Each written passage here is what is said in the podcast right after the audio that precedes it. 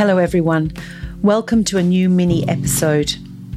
Virginia and I think this one should be called a swan dive because we sat down today to chat with author Suzanne Daniel about her debut novel, which we featured in episode 18 Girls. And that, of course, is Allegra in three parts, a book we both absolutely adore. Please excuse the quality of the audio. We had a few hitches today with equipment, but Suzanne was so generous, we wanted to share the interview with you nonetheless.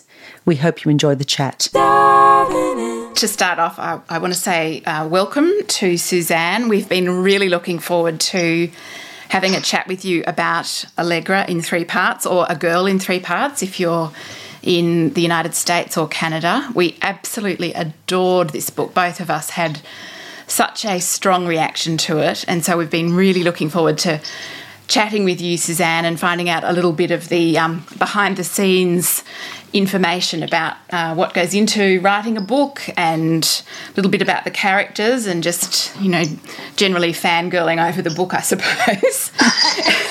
How lovely. Thank you. Well, it's such a pleasure to be with you and, and to be actually talking to you. And I've listened to the two of you speak with each other for quite a while now. That's so lovely. So, the first question I wanted to ask you, Suzanne, is Louise and I really love the main character, Allegra. She's about 11 and a half when we first meet her, and she begins by telling the reader that she is split in half and then at times even into a third when her father comes into the picture.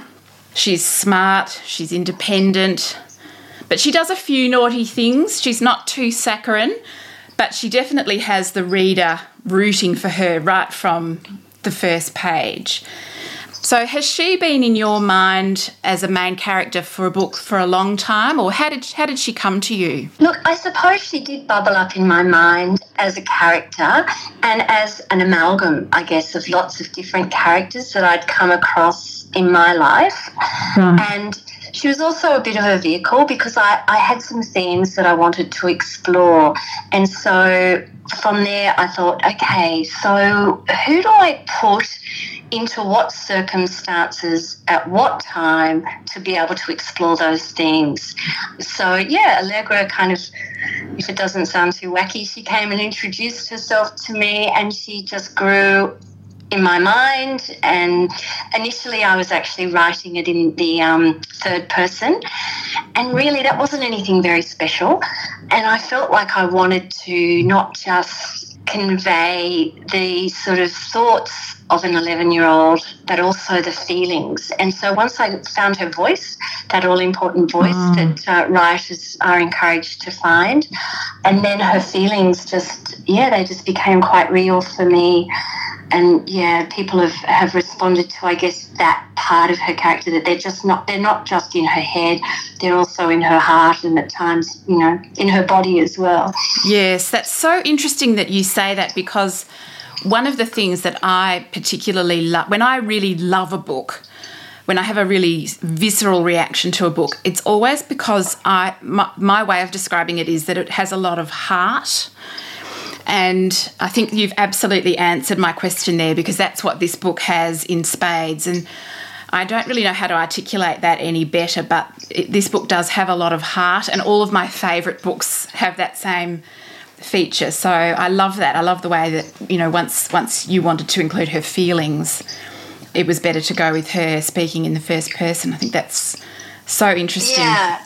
Yeah, because yeah, I, I think, you know, when we look back and even remember what it was like ourselves to be 11 and a half, as she was at the beginning of the book, and even, you know, nudging 13 at the end, it's often not necessarily our thoughts we remember, but it's our feelings and our reactions. Like we might remember, you know, the first sense of real embarrassment or, you know, that kind of oh no, you know, feeling yeah. of well, I'm about to get into trouble. Or, you yeah. know, it's it's often those feelings that that stay with us, even if we the exact thoughts that surrounded them. That's so true. Yes, I can vividly remember that time, and you're so right. Suzanne, I absolutely loved the way you incorporated lots of things from the 1970s, and, and in particular 1970s Australia that I had sort of forgotten about, but the mention of a few of them really brings back that whole era so vividly to me. Things like the Cuisenaire rods and corner milk bars and all those sort of things. But also, I think the way that Kimberly from the popular group with capitals bullied her classmates because bullying back then although there's probably many things that has in common with bullying now, there wasn't any social media. So she does it in a particular way that was true back then. So I'm just curious to what extent you drew on your own experiences and memories of those things, because it seems to me like you must have a fantastic memory for all those very small details.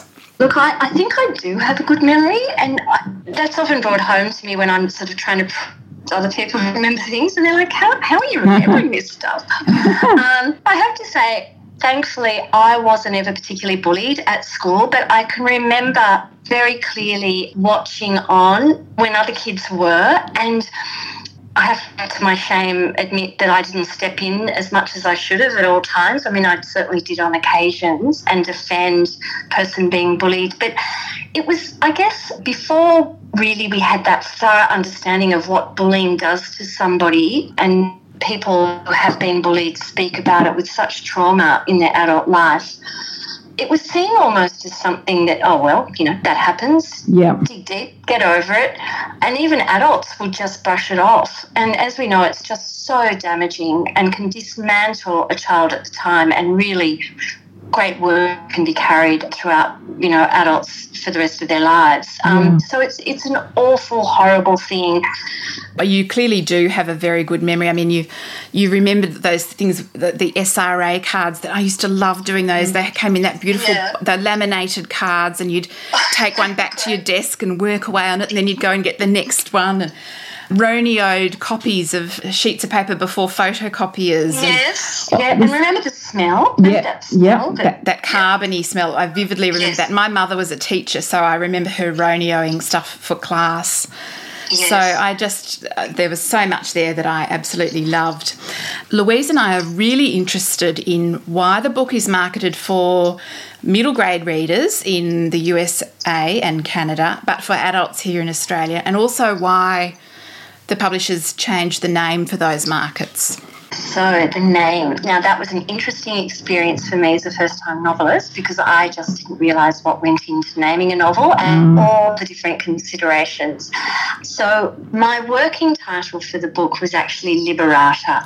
Oh. And all the way through and right through to submission to the different publishers, it went out as Liberata and for reasons that you'd understand, having read the book. Yeah. But from the get go, my agent just said, no, can't be Liberata. Sounds like an Italian opera. Nobody's going to like it. I really did, but nobody else did. So uh. we went round and round and round and round, and we finally settled in Australia on Allegra in three parts. And the US contract actually came after. So after we, it, it came in fairly early, but they were looking at naming it after, and we were hoping that it would just go out as a girl in three parts. Now, this is the funny bit. Allegra in the US is an antihistamine. Oh. So, so, they said, no, no, it can't be Allegra. Her name can remain Allegra, but no, it has to be a girl in three parts. So that's how it ended up being named that for the US and Canada. How interesting. Yeah, and I would never have realised that would have to be a consideration, but, uh, but clearly it was. And so I guess for Australia and New Zealand, Cate Paterson, the publishing director for Pan Macmillan, had also published the book Thief. And so she, she'd had experience with a book that had been written from the perspective of, I'm pretty sure actually the same age, an 11 year old. And finding adult readers here in Australia and then as it turns out, you know, throughout the world as well. So she was very across that and how that would sit and could be a book that many generations or you know a number of generations could read and enjoy.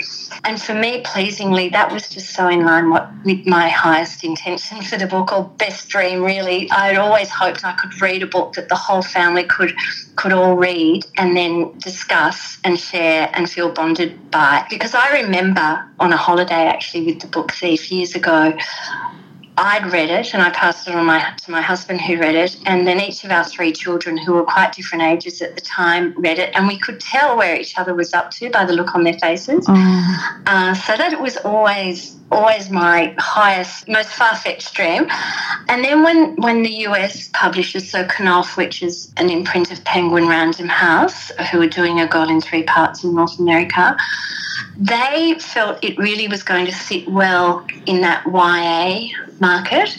And YA apparently is not necessarily a book that's just for young adult readers, but it's actually often the compass with that categorization is the fact that the protagonist is that age or right. in that age category. And I think during your, your podcast where you discussed my book, you, you also mentioned that that's a really big market in the US and Canada, and it actually is. Uh, a lot of older readers will particularly seek out YA books, you know, so, so it's not necessarily for children, but it's kind of from sort of 12, 13 year old, also, yeah, 12 year olds and, and up, but something that's also can be appealing to older readers as well. So that's sort of how it all played out. It, it also, I think, comes down to who picks up your book in a publishing house and actually, you know, feels strongly about it and wants to champion it and wants it to sit within their list. So uh, Catherine Harrison is my publisher with Knopf, and uh, she felt very connected to the book from the get-go. And as it happened, my agent, Catherine Drayton, is also Markus Zusak's agent, and so she was over there for when they were releasing The Bridge of Clay in New York, and they just happened to say to her, you don't have anything else, do you, that could kind of maybe sort of move between the generations the way the book thief did? And she said, Well, I do have this little thing called Allegra in three parts, which was yet to be published in Australia at that point. So that's kind of how it all rolled out. Wow, what a gorgeous story about the synchronicity of just having your book there and ready to go with, with a publisher who was looking for something like that. I love that. That's wonderful. There's so much luck for me. Like, honestly, I've had the luckiest run with this book. Yeah, well, you know what they say luck is uh, preparation meeting good timing or something like that anyway. I'm going to ask you a little bit about the feminist thread through the book, which is it's a very strong thread. And of course, the 1970s in Australia was a place of change, and Allegra has these two wonderful grandmothers. I suppose I'm interested as to why you chose the grandmother as the vehicle for that sort of theme of feminism in the book? For me, it came down to, I suppose, the idea that a young girl at, say, 11 and a half or moving into her teenage years can often have two very strong but very different examples of what it's like to be a woman in the world. Mm. Brought into her life by her grandmothers. So her mother might be you know, one way in particular, and in this case, for poor Allegra, her mother's not on the scene at all. But I think many of us grew up with two very different grandmothers, and if we were lucky enough to know them both and lucky enough to feel connected to both of them, they were rarely the same. They often gave us, I suppose, different roadmaps of, of how to sort of be a woman in the world. So that was the idea there.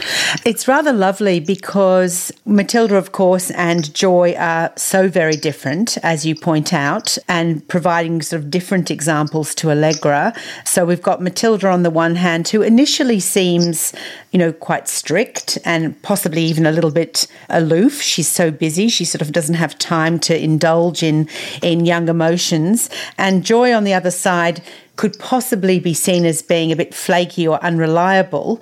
But what's delightful is with Allegra, you know, her knowledge of her grandmother's evolves as does ours. Yes, thank you. I'm glad you picked that up. And I also wanted to explore, Lou, how, how love is delivered. Mm. And it's often delivered very differently from different people.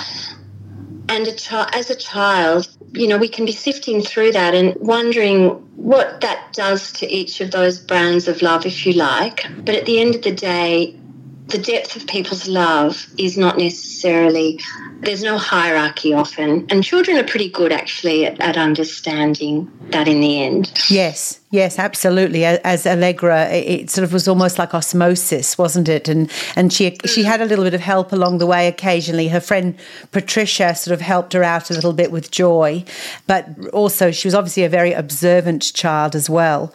And I suppose if things are not being told to you, then you use your other senses, don't you, to sort of work things out sometimes? Absolutely. And she didn't have the benefit, like sometimes we can kind of workshop things about one person with the other, but she just knew that she was mm. not to raise Joy with Matilda or Matilda with Joy. So she was kind of left to work it out on her own. Mm. Just wonderful characters. Um, Suzanne, do you, do you mind sharing with us a little bit about your process of writing? Uh, we've chatted about you know how Allegra evolved. Um, yes. but, but was the story brewing for a while, or did you sort of say, right, I'm going to sit down and write a novel? I was a journalist for many years in Australia and overseas as well. And I originally went into journalism because I love creative writing. And of course, you can't really do too much creative writing as yes. a journalist because you'll be sued. so, and more and more I got kind of pulled away. Like I ended up working as an investigative journalist, which was fantastic and really rewarding, but, you know, was taking me further away um, from why I'd started there in the first place. So I'd always thought that when the time presented itself, I'd give writing a novel a bit of a crack.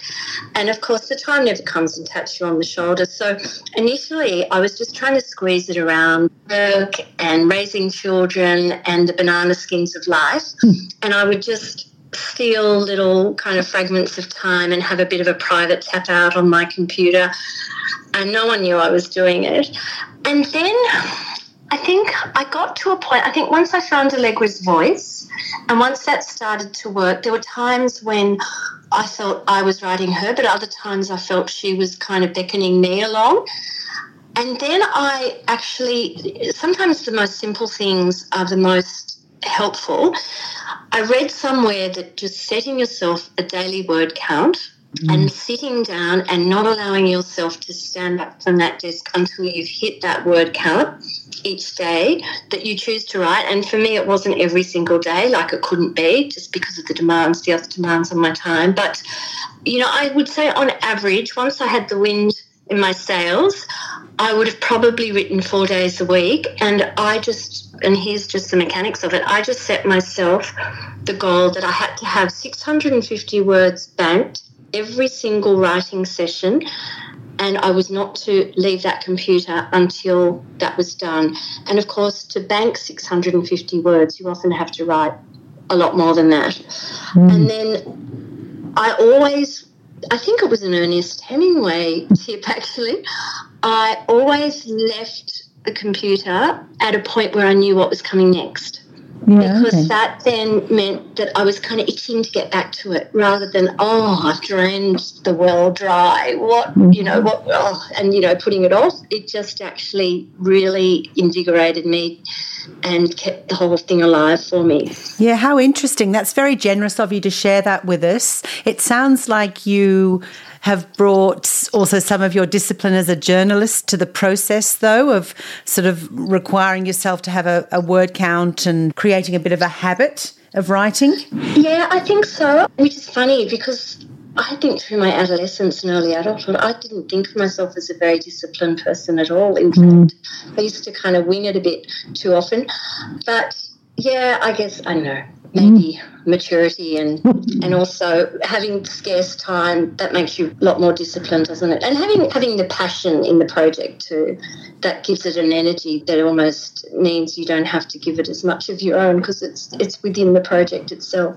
Yes well i do. I love that idea that at some stage allegra takes over your writing that, that you know you start off with this character but then eventually she's starting to talk to you and she takes over. I think that's just a wonderful image. And and i really i really loved that feeling too because that was to me how I hoped my readers would approach or experience reading the book. I, I hoped that at times she'd be leading them to an understanding and at other times they'd be understanding something she didn't. Mm. But ultimately, she got the adults to understand something that was beyond any of them. Yes, just wonderful. Now that you've put Allegra out into the world, and it's obviously been you know many years by the sound of it, or you know a number of years of work, and then dealing with publishers, and um, now looking at the United States and Canadian markets.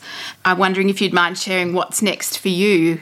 has it inspired you to write more, or do you feel like you need a break from it, or have you got another project that you're dreaming yes. up or thinking about? Well, what happened was so Pan Macmillan, when Catherine, my agent, put out Allegra in Australia, I think it went to maybe nine publishers that she targeted who she thought might be interested. And she closed off on a certain day that the ones that remained interested had to put in their um, best offer, apparently. And I'm on the board of a big independent school in Sydney, and we're having a governance day. You know, kind of this is going back a couple of years now, and you have to bundy in and do your eight hours to be accredited oh, as yes. director of the school. And so, you know, your phone's meant to be off. But I knew it was the closing date for this process, and so my agent had said, "Look, could you try and keep your phone at least on silent so you can see some messages as they come in. And it was just going a bit nuts. Oh, wow. And which was so exciting. It was very hard to concentrate, but I, I must say I did as dutiful director. but during the breaks, I was kind of reading the various messages, and the offers came in with different complexions. And the one that came from Pan Macmillan was actually for a two book deal. Oh. And I ah. was calling my agent from the bathroom going, Two books? It's taken me forever to write one. I have got another book in me. I, I just only set out to write one. And then I was calling my husband saying, you know, they're wanting me to sign for a second book. And he said, do not, under any circumstances, sign for a second book. Don't put yourself under that pressure. You don't need to put yourself under that pressure. And then I had the agent saying, you would be mad if you didn't sign up for oh. that. They're backing you as an author, that, you know, it'll determine what they put into promoting the first book. And I said, but I don't even have a second book at this stage. Anyway, I went with the agent's advice in the end and I signed the two book deal. Wonderful. So I am all signed up for that and working on it now. It has nothing to do with Allegra, it's a completely different story. It was something that did introduce itself to me, if you like, in, during the research of Allegra, but it's actually a totally different story. So that's what I'm deep into at the moment and yeah, so with with a much much tighter deadline. So I'm on a deadline. Oh. Yeah. Wow. well, that sounds really exciting. We will. Um, we won't, no pressure or anything, but we're really looking forward to that one. I wouldn't like to have been um, at home when you came home and told your husband that you hadn't taken his advice and that he could look forward to many more hours of you locked away writing book number two. That's right, tiptoeing in with cups of tea and all of that. No, he's been incredibly supportive all the way through, I must say. Yes, I can imagine. Yeah, no. Yeah, I'm sure he's extremely proud and happy about it.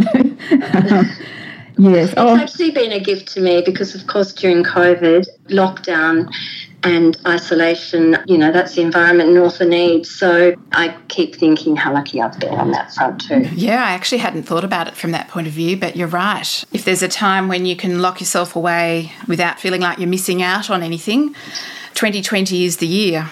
Exactly. I think lots of people have got books. Yeah. Doing. I think we'll have a, a slew of COVID books. Some will be about COVID, no doubt, and some won't.